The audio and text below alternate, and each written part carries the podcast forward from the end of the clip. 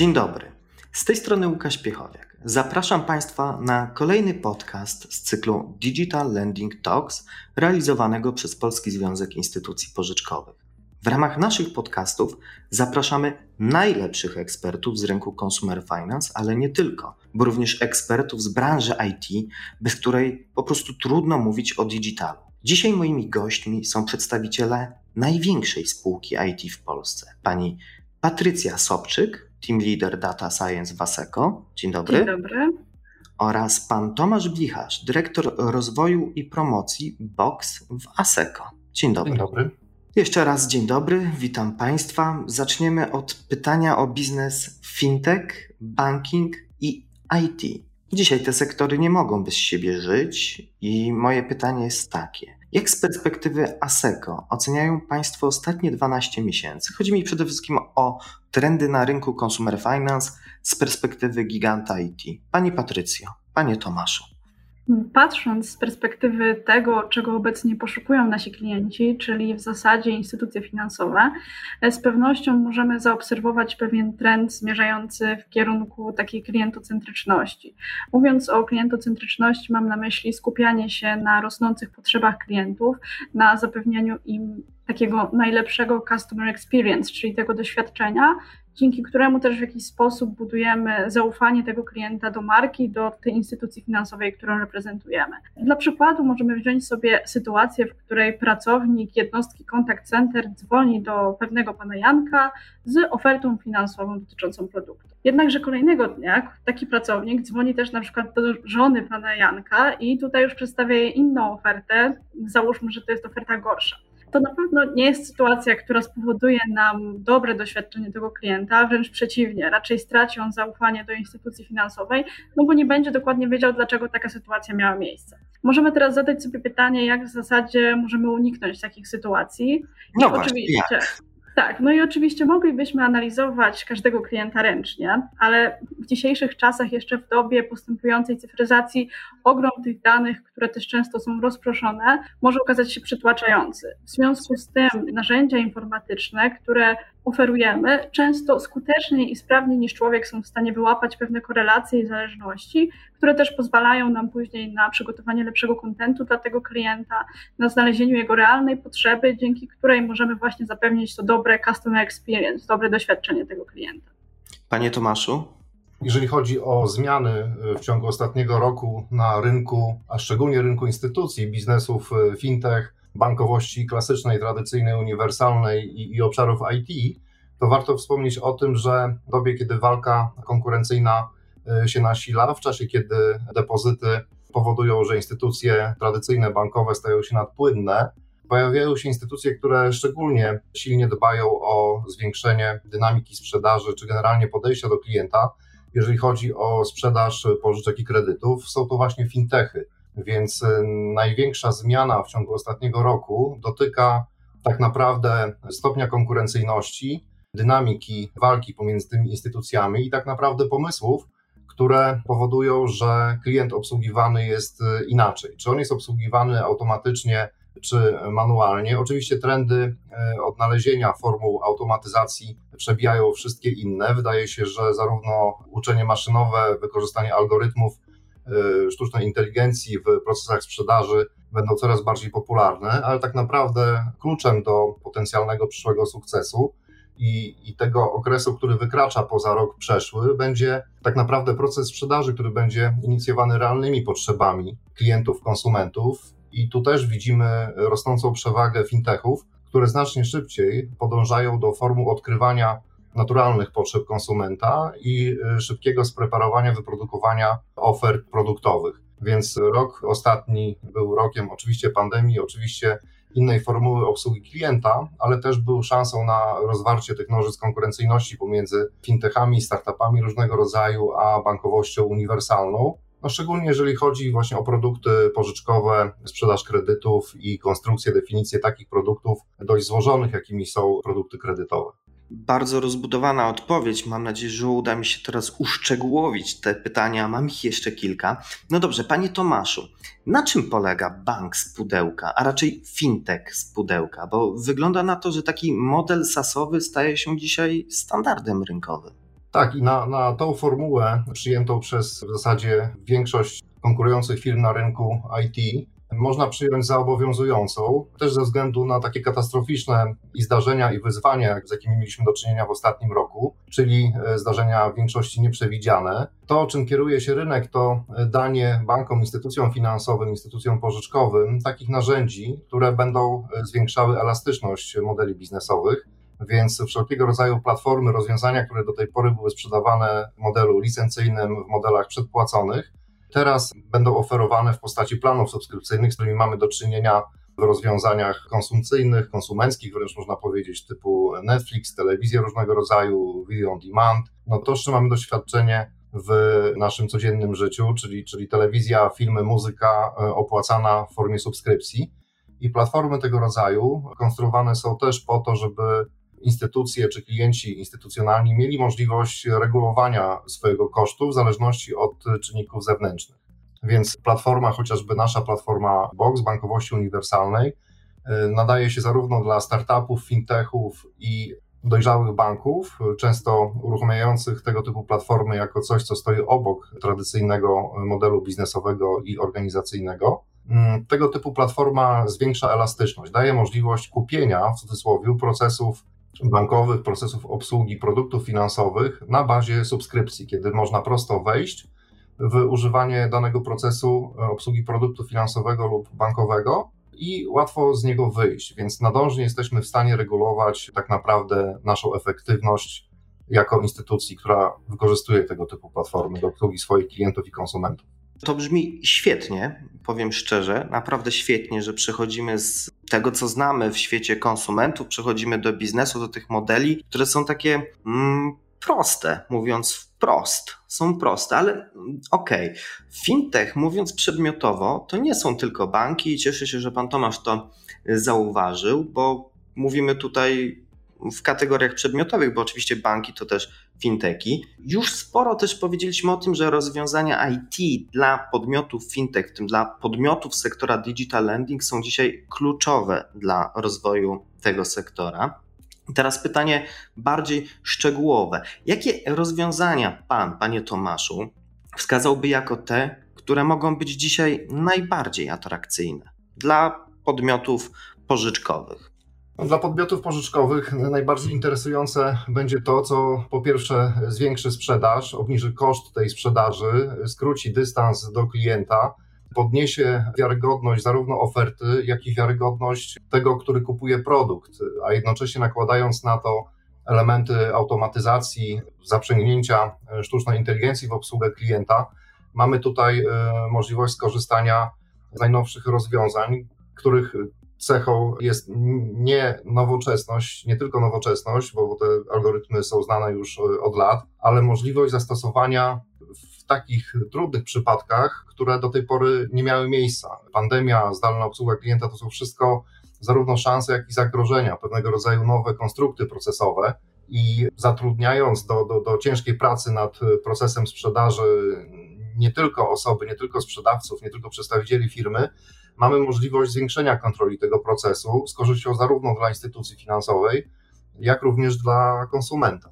No i chyba też ma to wpływ na koszty ogólnie, bo wydaje się, że tego typu rozwiązania są drogie i podnoszą koszt, ale jest to inwestycja, która chyba szybko się zwraca.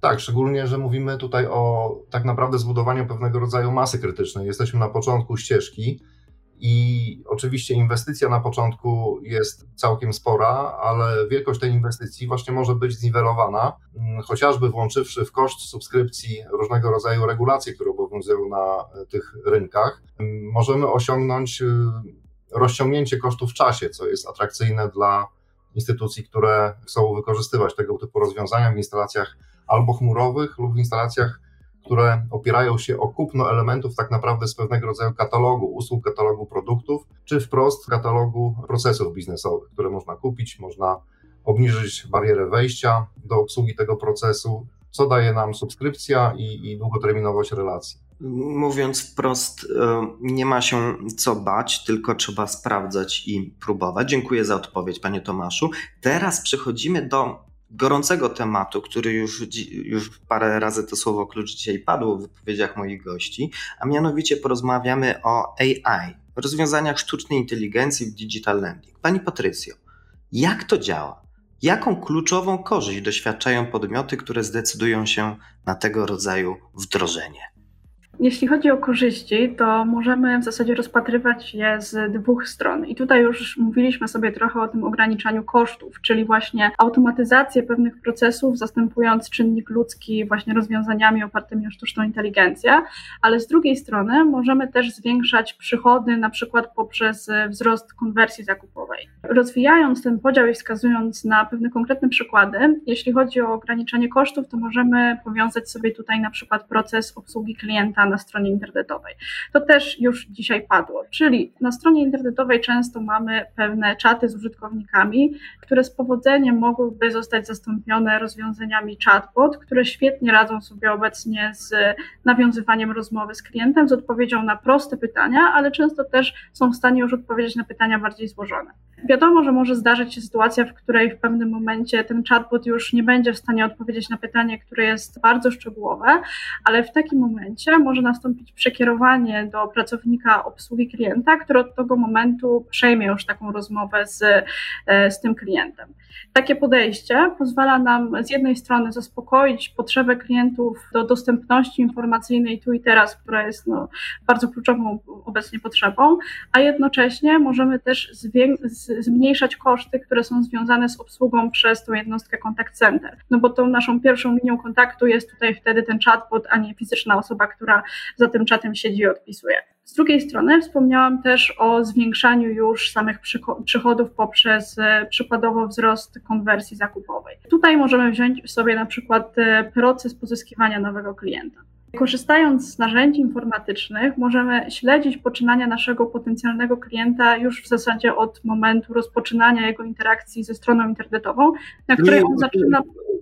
Wchodząc tak w słowo, wchodzi klient na stronę internetową, zdarza się, że tak jest, i już od tego momentu mamy jego tracking. Tak, mamy jego tracking, możemy analizować e, tak zwany clickstream, czyli dokładnie to, co on na tej stronie internetowej wykonuje, e, które przegląda produkty, ile czasu spędza w którym momencie tej strony dzięki czemu jesteśmy w stanie te dane w jakiś sposób przeanalizować, wykorzystując właśnie sztuczną inteligencję już na tym początkowym etapie współpracy z tym klientem zaoferować mu pewien produkt, który będzie najlepiej dopasowany do tego, czego on na tej stronie internetowej poszukuje. To jest jedna część poznania tego klienta już na tym początkowym etapie, ale z drugiej strony możemy też na podstawie tego ruchu określać scoring zakupowy. Ten scoring pomaga nam z kolei stwierdzić, jakie jest prawdopodobieństwo uproduktowienia tego klienta, tego potencjalnego potencjalnego klienta. Dzięki takiemu scoringowi też możemy na przykład lepiej targetować swoje działania marketingowe, ponieważ możemy na przykład w pierwszej kolejności przeznaczać fundusze na dotarcie do klientów, którzy mają ten scoring zakupowy wyższy. Więcej funduszy przeznaczyć po prostu na kampanie kierowane w ich kierunku, co też na pewno może przynieść duże korzyści. Pani Patrycjo, AI to jest jeden z tych tematów, o którym można chyba mówić bez końca. Zgodzi się Pani ze mną? To na pewno, tak.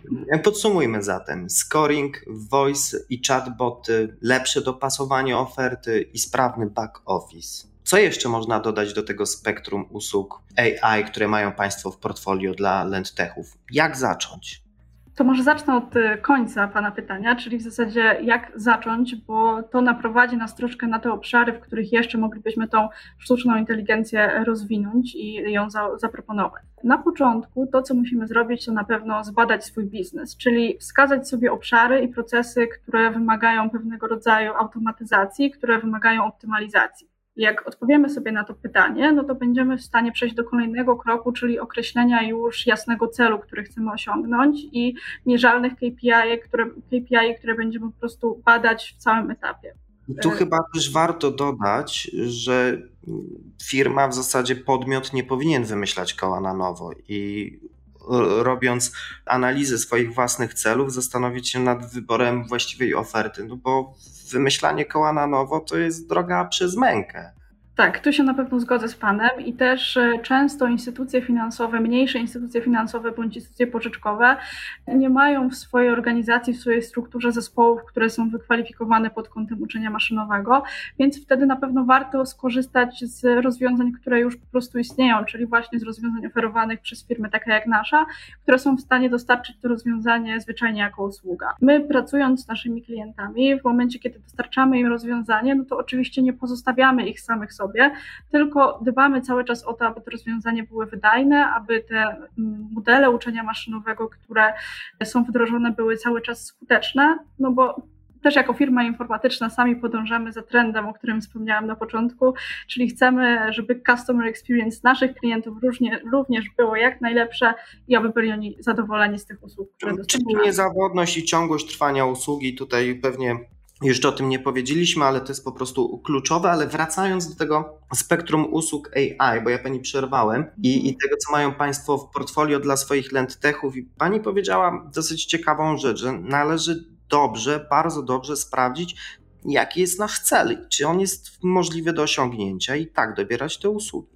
Tak, zdecydowanie. I teraz właśnie na podstawie tego możemy porozmawiać sobie jeszcze o jakichś innych obszarach, w których rzeczywiście ta e, sztuczna inteligencja ma zastosowanie.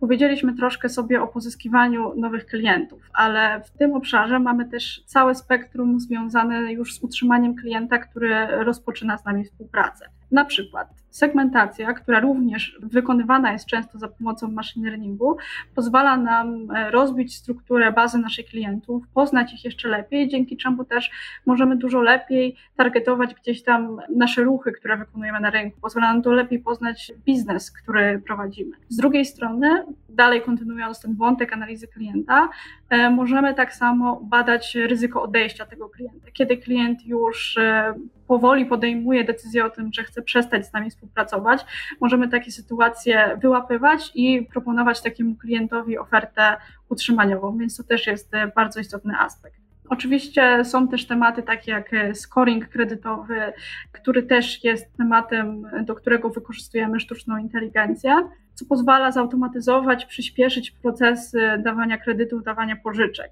E, z podobnego podwórka mamy też detekcję nadużyć finansowych, więc no, jak widzimy tych tematów jest bardzo, bardzo dużo i kluczowe po prostu jest to, żeby zastanowić się, czego obecnie najbardziej potrzebujemy i w którym procesie chcemy w pierwszej kolejności to wdrożyć. My oczywiście też e, prowadzimy wsparcie i chętnie pomożemy w, w tym wyborze. Zbliżamy się chyba ku końcowi naszego podcastu. Wiele dzisiaj powiedzieliśmy o technologiach IT, sztucznej inteligencji i tym wszystkim, co może być przydatne dla rozwoju podmiotów z branży consumer finance. Szeroko mówiąc o consumer finance, oczywiście. Na koniec chciałbym zapytać tak czysto biznesowo, bo wielu menedżerów często zastanawia się, czy wybór danej technologii, atrakcyjnej dzisiaj, popularnej, też popularnej w zasadzie modnej, za kilka lat może czy, czy nie będzie generować tak zwanego długu technologicznego. Bo w, w, końcu chodzi o to, by cały czas się rozwijać, a nie przeprowadzać projekty transformacyjne za każdym razem, kiedy pojawi się czynnik, który wymaga wprowadzenia tego projektu transformacyjnego, digitalizującego. Mówię o czynnikach zewnętrznych. Jak to wygląda w przypadku współpracy z ASECO? Panie Tomaszu.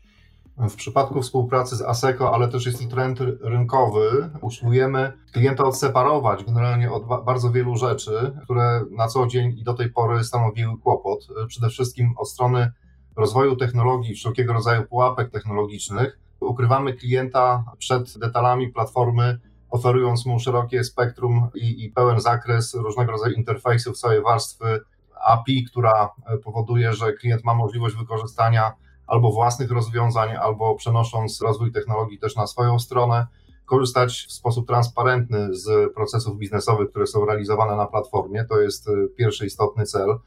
Drugi jest taki, że klient ma możliwość y, wykorzystania te testowego tej platformy. Wcześniej Państwo wiele, wielokrotnie mówili o tym, że do uruchomienia trzeba się przygotować, ale tak naprawdę należałoby przetestować rzecz najistotniejszą, czyli przetestować y, model biznesowy. My umożliwiamy to klientom poprzez wykorzystanie piaskownicy testowej, czyli sandboxa, boxa, nomen omen. I możemy na stronie boxaseco.com zweryfikować na ile jesteśmy jako firma gotowi do wykorzystania czasami złożonych, a na pewno uniwersalnych procesów biznesowych i na ile jesteśmy w stanie szybko dołączyć się do tej platformy, skracając tak naprawdę wszelkiego rodzaju czynniki prędkości wytworzenia naszego produktu finansowego i udostępnienia go konsumentom. Więc dług technologiczny to jest rzecz istotna i ona jest ukryta przed klientami. Ona jest też ukryta w cudzysłowie w wycenie produktu, bo opłata subskrypcyjna zawiera w sobie rozwój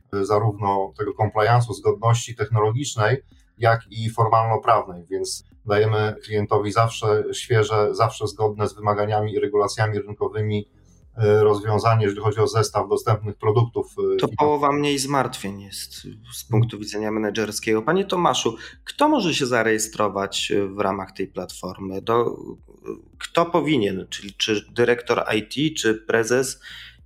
Jak, jak to zrobić, ten pierwszy krok? W zasadzie może się zarejestrować każdy, kto ma ambicje i plan uruchomienia instytucji finansowej lub skorzystania z już gotowych podzbiorów produktów, fabryk produktów, a może to zrobić każdy, kto chce sobie po prostu wyklikać bank. Tak naprawdę oprócz piaskownicy testowej y, mamy tam też cały konfigurator y, instytucji, więc wybierając rynek działania, spektrum produktów, obszary funkcjonalne, które mają się znaleźć w zakresie działania instytucji. Każdy może ten bank wyklikać, poznać cenę i przygotować się do y, tak naprawdę wykorzystania przez zestaw interfejsów procesowych. Fintech builder, taki można powiedzieć. Pani Patrycjo. Z perspektywy sztucznej inteligencji, to wracając jeszcze do tego tematu długu technologicznego, to w zasadzie tutaj trochę potwierdzę to, co powiedział Pan Tomasz, ponieważ my jako firma dostarczamy też sztuczną inteligencję jako usługę, czyli w tej formie sasowej, w związku z czym klienta w zasadzie nie interesuje ten dług technologiczny, bo to jest coś, co jest w naszym rozwiązaniu, no i dbamy o to, żeby technologie zastosowane jednak były aktualne i po prostu by tego długu technologicznego nie było. Myślę też, że to jest właśnie bardzo dobry moment na to, aby te rozwiązania oparte o sztuczną inteligencję rozpocząć wdrażać u siebie w organizacji, dlatego że nie jest to temat na tyle świeży, by stanowić jakieś ryzyko i zagrożenia, a wręcz przeciwnie, raczej temat, który już na rynku trochę istnieje, jest bardzo popularny i też w dużej mierze potwierdzony już swojej skuteczności.